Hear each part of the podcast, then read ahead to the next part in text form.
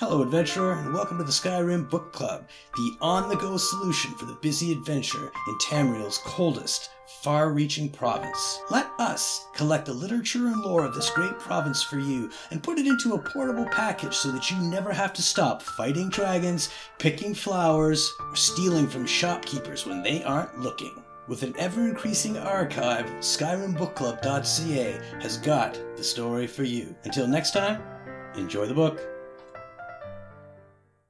The History of Raven Rock, Volume 3, by Lyrin Telleno.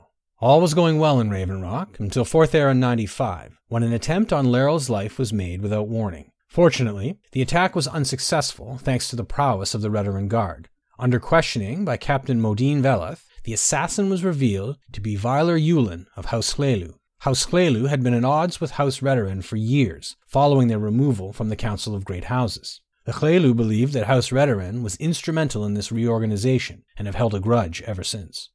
Their attempt on Lleril's life was meant to send a message to the Council that House Redoran was not as mighty as they purported to be, and that they were truly vulnerable and weak. The Redoran Guard investigated further and discovered that Vilur had been organizing a coup in Raven Rock in an attempt to fully wrest control of the island from Lleril's grasp. Vilur and his conspirators were executed, and the coup was quelled. Several recent events have served to solidify the Dunmer people's respect for Lleril Morvayn. In 4th Era 130, the bulwark began to show its age and threatened to crumble. The councillor elected to use the bulk of his personal fortune to have it repaired. In 4th Era 150, a small force of Argonians landed on Solstheim with the intent of wreaking havoc on the island, and Councillor Morvayn led the charge against them personally. And in 4th Era 170, when the ebony mine finally began to dry up, he drained the remainder of his coffers, keeping the people fed. By 4th Era 181, the mine's ebony veins were completely exhausted. Lleril ordered the mine to be shut down, and Raven Rock turned to hunting and fishing for its trade.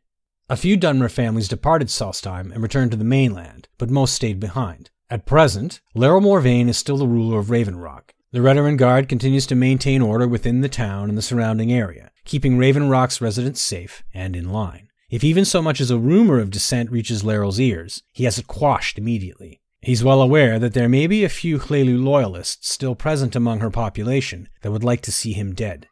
The future may appear bleak for Raven Rock, but the spirit of its inhabitants will never be broken.